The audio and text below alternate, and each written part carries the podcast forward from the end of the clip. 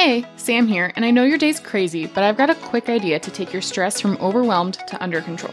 So let's tackle systems from the classroom to your living room, one simple step at a time. This is the Simple Systems with Sam podcast. Here we are with our first extra credit episode of this new school year. I was really bad at explaining this at all anywhere, but I am returning to a normal one episode a week unless there's some bonus content, which then we will have these extra credit episodes. So today's extra credit episode is a very frequently asked question, and it's all about how I organize my lab supplies in my cabinets, or any supplies, honestly, even if it's not for science.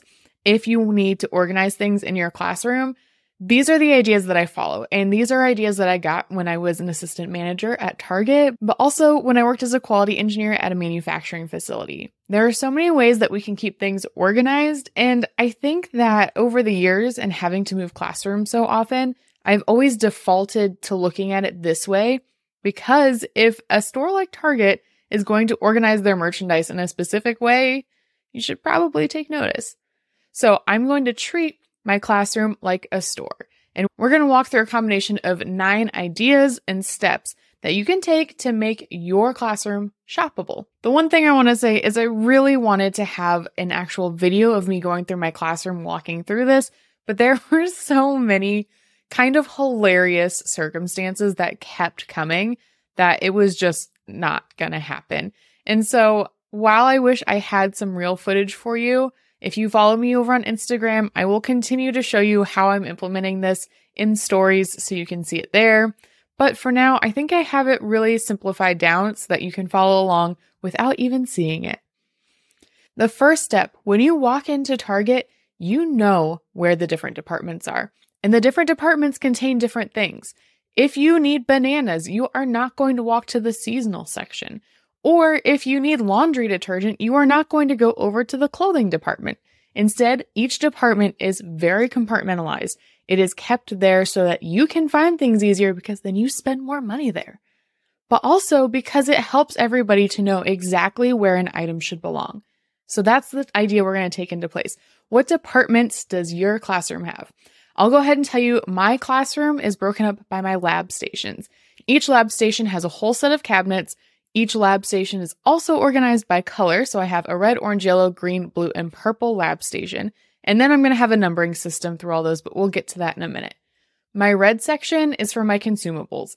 These are the things that I'm probably going to need to grab pretty frequently and are going to disappear. So I'm going to need to inventory that section at the end of the year to make sure I have enough. Orange is for generic lab supplies that don't necessarily go to one thing or another and don't fit in other categories, but might be frequently used. Yellow is for measurement tools. So this is obviously things like measuring tapes, but it's also going to be like spring scales and balances, anything that I can use to measure something. My anemometers are in a drawer. It's great. Green is going to be for my physics specific demos.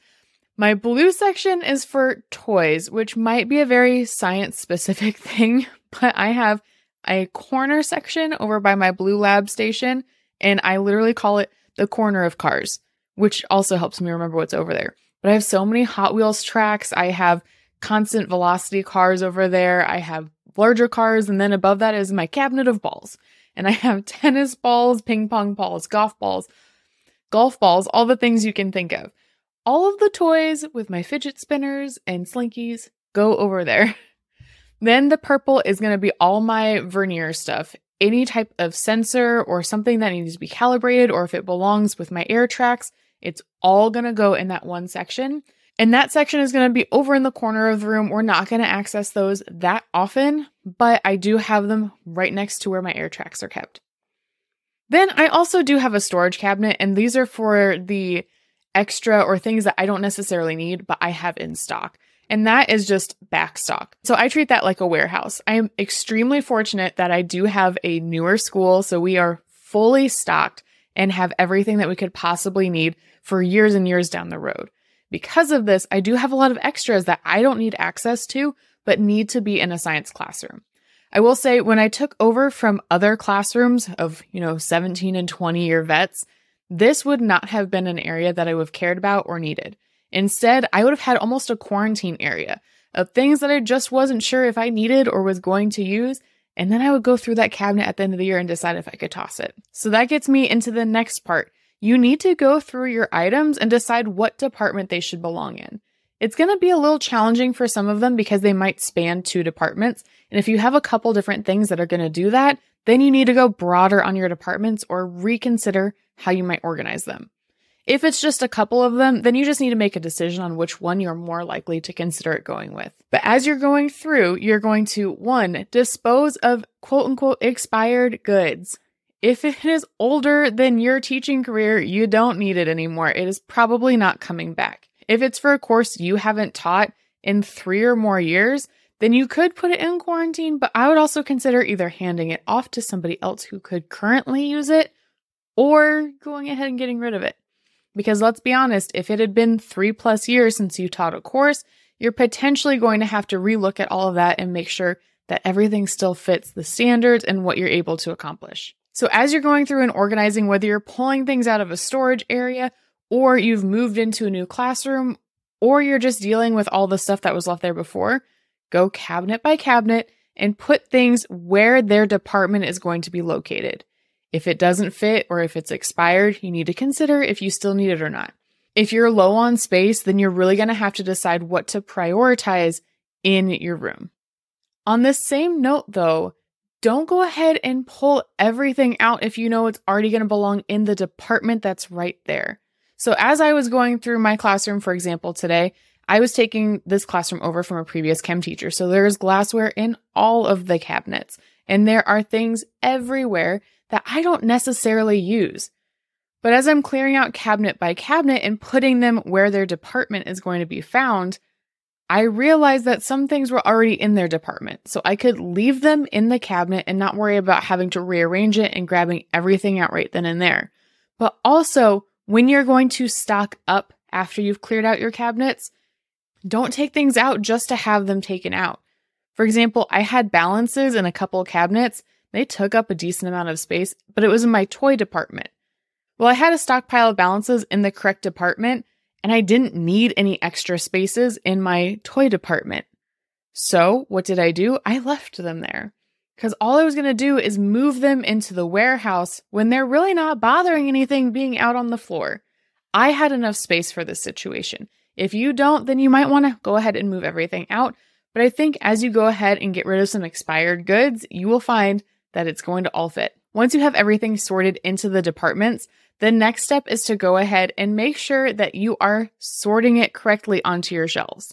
What you need to do is look at your commonly used items, the things that you know you're going to be reaching for over and over again, and those should go at eye level. Same thing within your fridge. You're going to want things that you frequently reach for to go right in front of you because that's where it all goes. That's actually why my leftovers are there, so that I'm constantly seeing it at eye level, and I'm going to grab them and eat them. And in a store, they're going to put generic brands at eye level because that's the store brand. They want you to buy those. So they're going to set them right there in the middle so you will constantly grab for them. So if you have a full-length cabinet, you're going to go for right in the middle. That's your main priority space. If you have top cabinets, you're looking at the bottom shelf being your priority space. And if you're looking at bottom cabinets, then the top shelf is your priority space. You want to make sure those sections are kept as prime real estate for the things you are constantly going to be grabbing. Another rule of stores is you don't put the heavy stuff up on top. It might not need the prime real estate section, but do not risk putting the heavy things on the very top shelf when you or a student is going to need to possibly grab it down another day, and it's going to cause some issues. Instead, put the heavy stuff on the low shelves, and you will have somebody who squats and does all the weight room stuff in your classroom who can pick it up and put it on the counter for you. While you're stocking your shelves, you want to look like a store, which means that you want to go from back of the cabinet to front with the same item. So often we think about going just all the way across the back and then putting something in front of it. But then if you need something from the very back, especially if it's something longer, you have to then take everything out of the shelf to go get the item that's back there. Also, you forget it's even there. So instead, we need to make sure that we look like a grocery aisle. So you have things stocked from back to front in a very visible way. That's also going to be a really good, easy indicator of when you might be missing something or if you're running low on something. Because if the stock you normally have takes up the entire depth of the cabinet and all of a sudden it doesn't anymore, then you know that it's time to add that to your list. The last thing that stores are always going to do in any sort of organization system is going to have a really good label system. If you go to a store and there is no label on the shelf telling you how expensive an item is, you're more likely to not grab it. But if you go to a store and all the items are behind closed doors and you don't even know what's in it, you're probably not going to find the item you need. So we need to make sure that everything is labeled, and you're going to consider it just like a store. You're going to have a department, an aisle, and then a shelf location. I would keep an inventory in a Google Sheet or an Excel file, and you're just going to go cabinet by cabinet and list the things that are in it. For example, my first department is the red department. Red is my consumables, and in aisle 1/cabinet 1, I'm going to have rows A, B, and C for my shelves. Then when I'm going to look for something later on, I can search my inventory sheet for Play-Doh, let's say, and I actually know off the top of my head because I just stocked this today, that is red 2A. So I can go to the red section, cabinet 2, shelf A, and all of my Play-Doh is right there. The inventory is going to be the key. Now, if you want to label the outside of your cabinets or you just want to keep the Excel spreadsheet hidden for yourself, either way is totally fine, but knowing where things are is going to make your shopping experience a lot more pleasurable when you need to find everything for a lab. Now, one of the things that I think a lot of people are going to say is, why wouldn't you organize items by the lab that you're doing? Well, because before I was overly stocked for supplies, and even now, I use the same material over and over and over again. There is no way that I'm going to sort everything out by lab material. It's just, there's no way I'm going to sort all my material by lab. I just don't have the quantity for that. But also, I'm going to change up my labs every once in a while. You know, you're always finding something literally the week before you teach a content item, and you're going to say, that's awesome, I'm going to do that. But then now you have no clue where any of your lab supplies are. So instead, the department sections have worked out really well. The next time you get more lab supplies, you just decide what department it goes into and then where you have space in your aisles. If you don't have space in your department sections, then we need to start prioritizing some items or seeing if maybe we can hold it somewhere else just for a little bit until there is more room. But if you keep all of these things in mind and treat your classroom, then shopping for your lab experiences is actually going to be enjoyable, and it's not going to be a stressful situation when you might have to return some items.